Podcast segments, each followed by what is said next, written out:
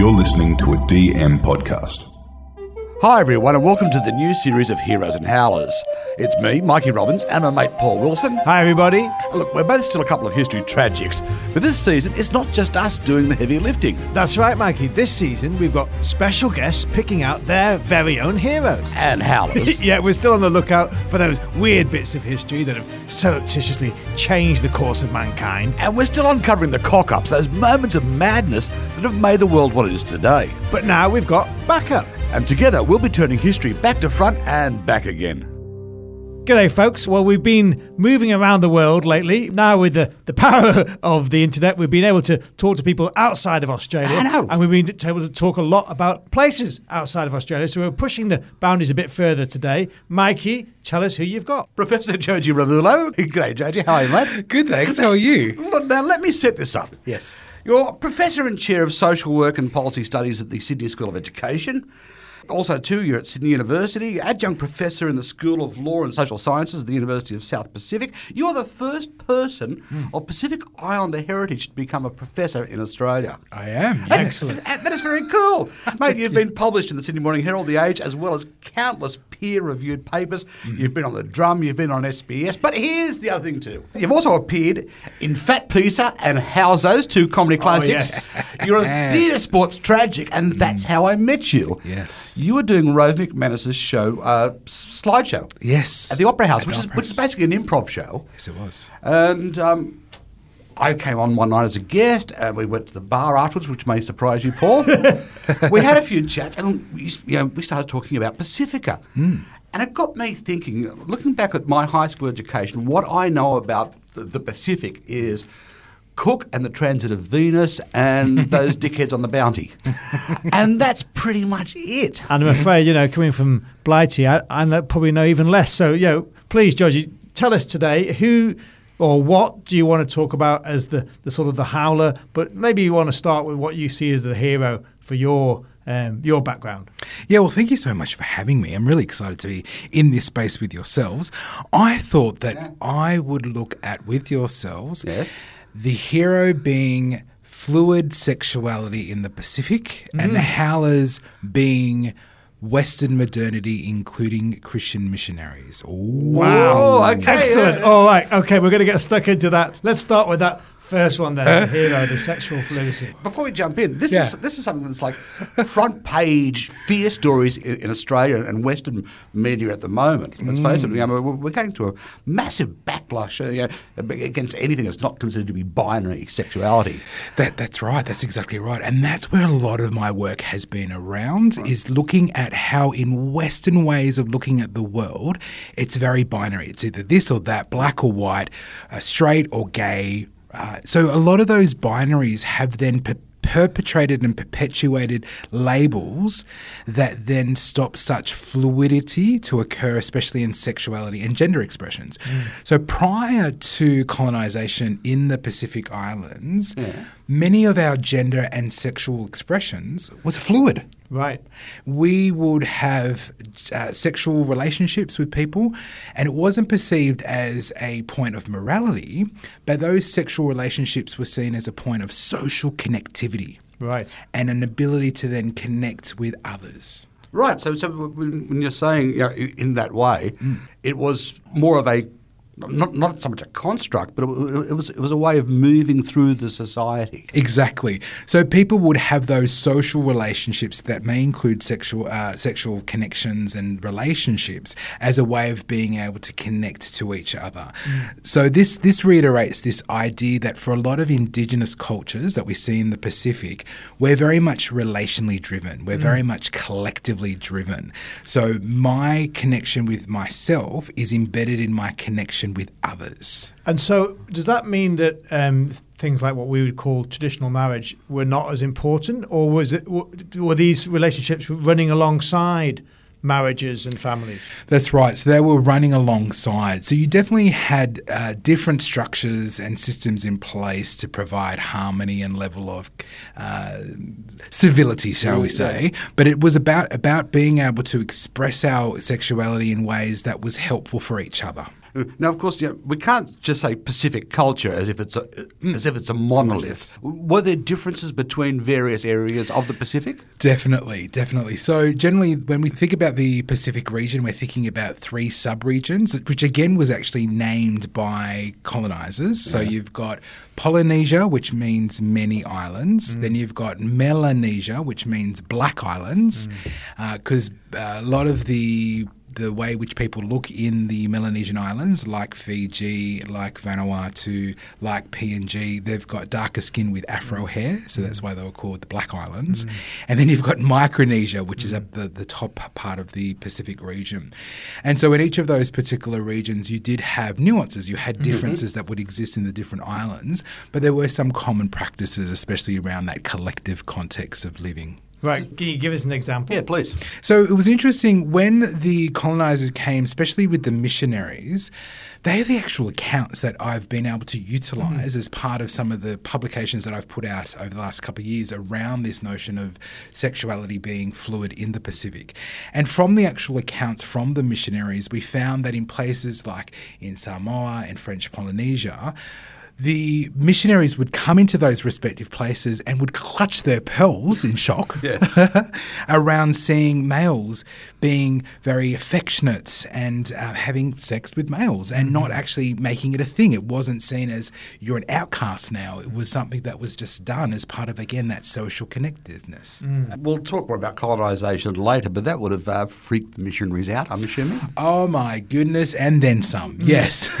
And what about oral history and your own history? How much still exists, and uh, how many recollections have been passed down from generation to generation between yourselves? Because uh, uh, you know, the one thing I didn't want to do today is you know. We, you relying on mm. accounts from missionaries and white people talking about it. It's mm. very if how much is th- is there of your own that you've got that you, you, you survived through it, as it were. Definitely. So there's different stories that have Yeah. been passed on through the different islands and generations that privilege diverse uh, characters that are sexually diverse and gender diverse. So we'll talk about different uh, islands, like for example, Kumahina in the in Hawaii, that, that- that's considered like a third gender, or the Fa'afafine in Samoa, they're considered like a third gender. I, I've heard of Fa'afafine, yeah. Yeah. and in Fiji we've got uh, Vakaselewa Lewa. So the third gender is considered as both a as, as a gender expression, but also a sexuality in its own right. And so there is there is lots of different uh, folklore and stories that privilege such characters in our histories and highlight the importance of such people in uh, in our social structures and systems. So there is a, a, a tradition of these third gender people being heroes within the culture. Very, very much so. They were seen as leaders. Hmm. They were seen as someone that would actually hold and have knowledge and pass that in and, and have that as part of what they would give back to the community. Hmm. And how much of that tradition survived? Because obviously, I'm guessing the missionaries were desperately trying to stamp it all out. Is it something that's been revived, or is it something that survived? It's something that's being revived. So I'm currently doing some research through the University of Sydney, through the University of the South Pacific, in partnership with Pacific Sexual and Gender Diversity Network, based in Fiji. So that's PSGDN, and they are a network of different peak bodies from across the Pacific Islands. And we're doing uh, research on the lived experience of queer communities across the islands. Wow. And so I've uh, I've spent the last couple of months traveling to six different countries. So PNG, Vanuatu, Solomon Islands, Fiji, Tonga, and Samoa. And we ran focus groups, which we call Talanoas, a, a shared conversation about these particular areas and topics. And uh, in those particular conversations, we were specifically focusing on, again, gender and sexual diversity. And from those conversations, we heard a lot of these recounts of these oral traditions and histories, but also how we as queer people in the Pacific value add. Oh, that, that's interesting. Right. That's interesting. So we've been focusing on our strengths and capabilities Yeah, as well, not just our challenges. And one of the things that we heard, especially from those that are considered third gender, is that they can play multiple roles in different settings and circumstances. So they can do the whole preparing for the food and the meals. So traditionally, what might be seen as women roles, um, but then at the same time, they can go outside and be chopping the wood, preparing the uh, the earth oven, um, climbing the trees, um, he- lifting up heavy objects to set up the the tarpaulin at the front of the house. So they can move effortlessly between different roles and responsibilities. And also act as an intermediary between the two as well, which I presume is, has always been a very important part of the so-called outsider.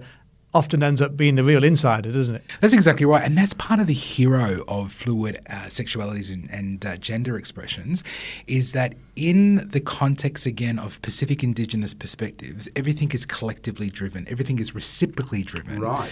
So we don't care who you sleep with, we don't care what your gender expression is, as long as you contribute to community. So uh, actually, what you're being not judged on, but you know, your worth to the community is what you bring to the community. Exactly.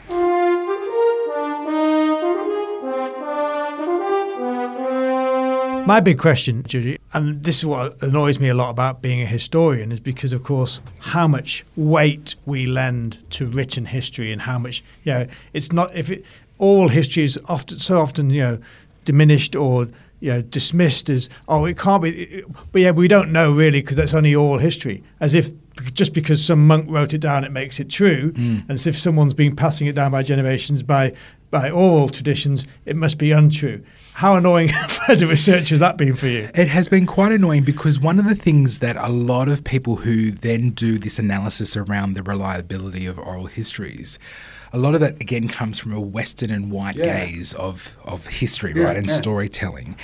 And if you look at the way in which First Nations communities retell their stories, once again, it's relationally driven. Mm, So my ability to be accurate in the way in which I understand or recount Mm-hmm. what is being passed on via the many generations, Mm.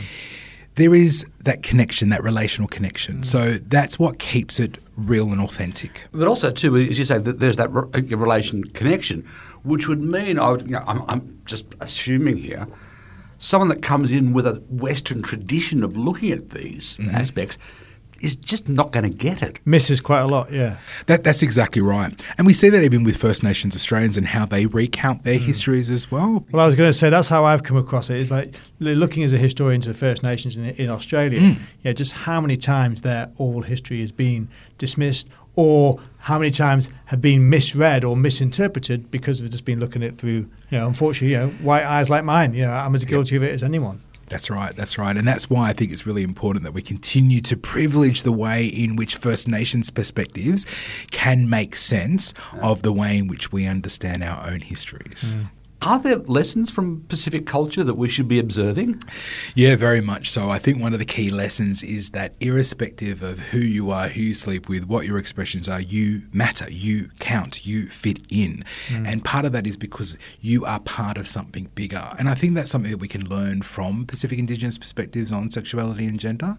I think it's also this idea that we are always mindful of the idea that my individual well-being is your well-being. So it's very much reciprocally oriented. So I think we can learn a lot from Pacific Indigenous perspectives on that as well. You're only as happy as the most unhappy person. Yeah, you know, it's y- you've got to you've got to do it together. You're only as strong as your weakest link. Exactly, because if you look at a Western way of looking at the world, very much oriented around the individual, mm-hmm. me, myself, and I.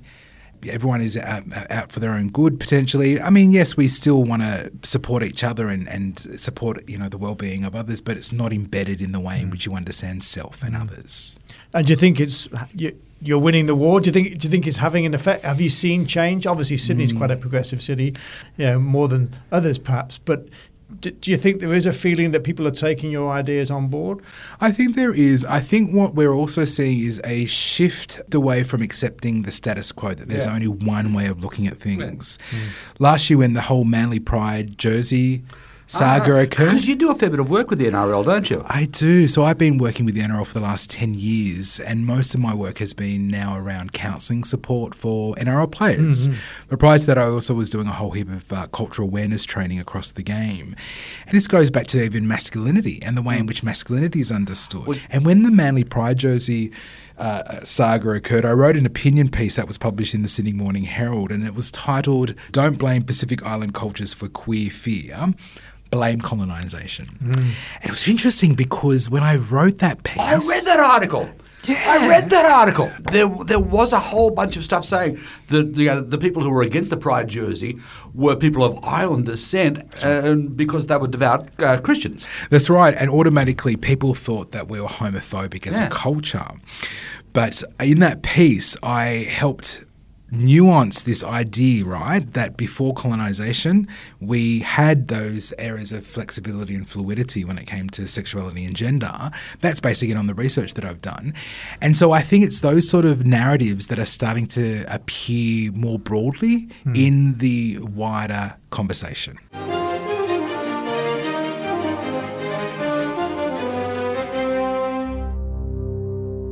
Welcome back, folks. So, you know, we've been talking about a very underrated hero in as much of you know, the, the role of fluidity I mean sexuality and gender in the whole of the Pasifika. And as we've already been talking, one of the main reasons, unfortunately, is because of colonization and the way that it was just these traditions were trampled underfoot or driven out, as it were, and rebuked. So we're talking with Jioji Rafula. Um, Mikey, Yes, Professor Jioji Ravulo. that's it. And so when we talk about colonisation, now I, I was doing a little bit of thinking on, on the way here. When you look at the Pacific in terms of Western colonisation, the colonisers, they're predominantly, and I, I know you do, you know your explorers a bit more than I do, Paul. We're mostly talking Brits and the French when it comes to the Pacific. That's right. Yeah, the Spanish they got the Philippines and then they sort of gave up, and the, the Dutch really never came any further than the Portuguese had. So you know, and the Brits tried to stop them coming any further as well. So it is very much a French and and, uh, and British game. So the the main thrust of, of the colonisers, you're looking at what the end of the 17th, early 19th century. Yeah, that's exactly right. And that's where you had a lot of the missionaries coming at the same time. So it mm. was one and the same sort of movement. Obviously, you know, the traders come first, and then come the missionaries. Well, it's interesting. So, from varying accounts, we also saw that the missionaries were brought along to some of the additional voyages to connect and relate to the people. There was obviously a move from the church to evangelize the mm. region, and there was then a big uptake. And I think one of the biggest reasons why Christianity flourished in the Pacific is because of our collectivist view on family. let's face it, this is a very, very tiny point, but some of the most beautiful church structures can be found on Pacific Islands. I mean, I've, I've, I've been to Tahiti and they're, they're stunning and they're full. They are. So in uh, in a lot of our Pacific cultures, going along to church has become an embedded part of what you do as a family. So you go along as a young person to church, not necessarily because you want to have a personal relationship with a higher power, but it's because you go along because your family goes along. Mm. And a lot of our social interactions and other activities in community is attached to a church community. Mm. But I presume that the Christianity practiced there has already got a quite strong Pasifika flavour. Is that from the beginning? Yes and no. So I think we've embedded our identities within a Christian ethos because of this notion of it being community oriented and communally uh, geared. There's definitely Pacific Christian type of practices that we, we celebrate in different denominations, uh, like White Sunday, which is quite uh, a big celebration in Samoan communities. Uh, but it's still very much Western Christianity. I'm assuming the French bought the Catholic and the Brits bought, what, a grab bag of everything? Yeah, I think there was a, large Methodist Yeah. population that came along. That's right. Yeah. So the Methodists were obviously very strong in the 19th century in the UK, and they sent a lot of missionaries, um, as they did in Africa as well. Uh, the French purely Catholic at the time, um, and then of course you got you got the sort of Church of England, which made uh, major inroads. That's right. And so going back to this idea of how does the Christian church reflect Pasifika Yes. Communities, what we find is actually it's the opposite. We find that the Christian church is reflected in Pasifika communities. Mm-hmm. And so this includes the way in which gender and sexuality is then perceived and even the roles that men and women in those binary terms actually carry out. Because that's the other interesting thing. Even prior to colonization, our gender roles were fluid and flexible. Mm. Everyone would participate again in the context of helping out. Right. And would you use local language um, in in the church services now? Or, Yes. or- and then did you, you know you, you take the Bible and make it your own? Yes, a lot of the Bibles that are used in each of the islands are translated in local languages. Great. So that's where, again, a lot of those uh, Christian perspectives have permeated Pacific practices and perspectives. And is that a recent thing, or did that happen almost immediately? Do you think? It almost happened immediately as the missionaries were coming in and converting uh, local population groups. There was a big move for such translations to occur at the same time to assist with the evangelical uh, approach that they were implementing in the islands. Would the missionaries try and learn local languages, or were they just real sort of dictators. Yes, a bit, again, a bit of both. So you'll have people that would go in and learn the local language to engage and really provide that pastoral connection and support. But then you'll also have people that would demand that people would comply with the Western way of doing things. Was, was there e- ever a time on any of these Pacific Islands where the, the use of, of, of the mother language was denied? Was, was it ever made illegal? Or, or There were some areas where it was made uh, illegal for you or it was frowned upon. So, again, this idea that being able to speak in a particular, like English, did enable you to connect further with the Christian uh, knowledge and language that was used in the Bible. Yes, there was still that connecting point that was being used with the translation, but again, it was going back to this idea of English or Western modernity Right. that was being sowed across the different areas of the, uh, the islands. And what about the indigenous religions? Were they persecuted out of existence? What impact did Christianity have on them? Yeah, so a lot of those traditional and tribal practices were judged and done away with in context of taking on Christianity. However, what's really fascinating is that we still practice that knowledge of spirituality being more than just the church. Right. So, for example, it's seen as taboo to look at yourself in a mirror at night time or whistle in the house at night time because you will evoke evil spirits. So, mm. we still have some of these other traditional practices and perspectives. And so, do you find now, is there a reaction against Christianity amongst the Pasifika community because they see it as that sort of bygone age of colonialism and, and oppression? Or, or is it, as you say, just become so amalgamated with, with your own cultures now that you feel that it is part of what you've got to say as well as what, what was given to you? The latter, definitely, uh, where people, the, the Christian practices and perspectives have permeated the way in which we do Pacific life in different settings. It is interesting, though, there are more critical conversations being had, Right, especially uh, amongst younger generations Yeah. who have access to information beyond just what's in front of them. They're able to access the internet and all those other websites that people are able to express their opinions. Because I'm, I'm assuming that an actual, like an academic approach to Pacific history is sadly only, it's only a, a recent uh, area undertaken by the people of the, of the region. Right. So we definitely that is evolving. You're right, Mikey, in the sense of we are seeing more Pacific people take on these roles Yeah. in academia, which is great. Fabulous. Um, but it is it is an, an evolving space, and that's where we are getting some of those critical things. But even going back to that example of that opinion piece that I wrote for the Sydney Morning Herald last year, there was a mixed bag of responses. We had a lot of Pacific people really uh, applaud the sharing of such knowledges around pre-colonial perspectives on gender expressions and sexuality, but. I also had a bit of shade thrown by our church leaders Yeah. um, around their understanding, so to the point where they, they were they were calling me out. You can actually check out my socials; those comments are still there. Yeah. Oh wow. See, I don't delete them, they're all there. I, I immediately go to mute and block. oh, don't say that out loud, Michael. well, if it, to be honest with you, I leave those comments there to show evidence as to why Yeah. these counter narratives need to come through. Because But that was pushback, you're saying, from your own community. That's right. Pushback from my own communities. And a lot of the comments were around them saying that my account of history was made up. Mm. Wow. And I think that's the point, isn't it, Jioji? Because we, we've got to admit, unfortunately, we're still at the very much the beginning of this journey, aren't we? There's quite a, lot, a long way to go, and maybe yeah, we can talk again in another five years, and hopefully we'll see some changes. Because, you know, from your point of view, do you see it as mission accomplished or just mission started?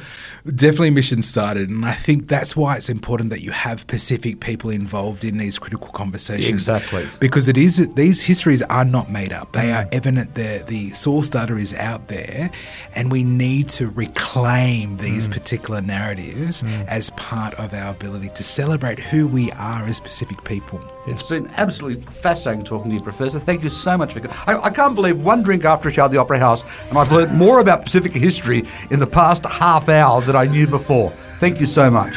Thank you so much. Thank you.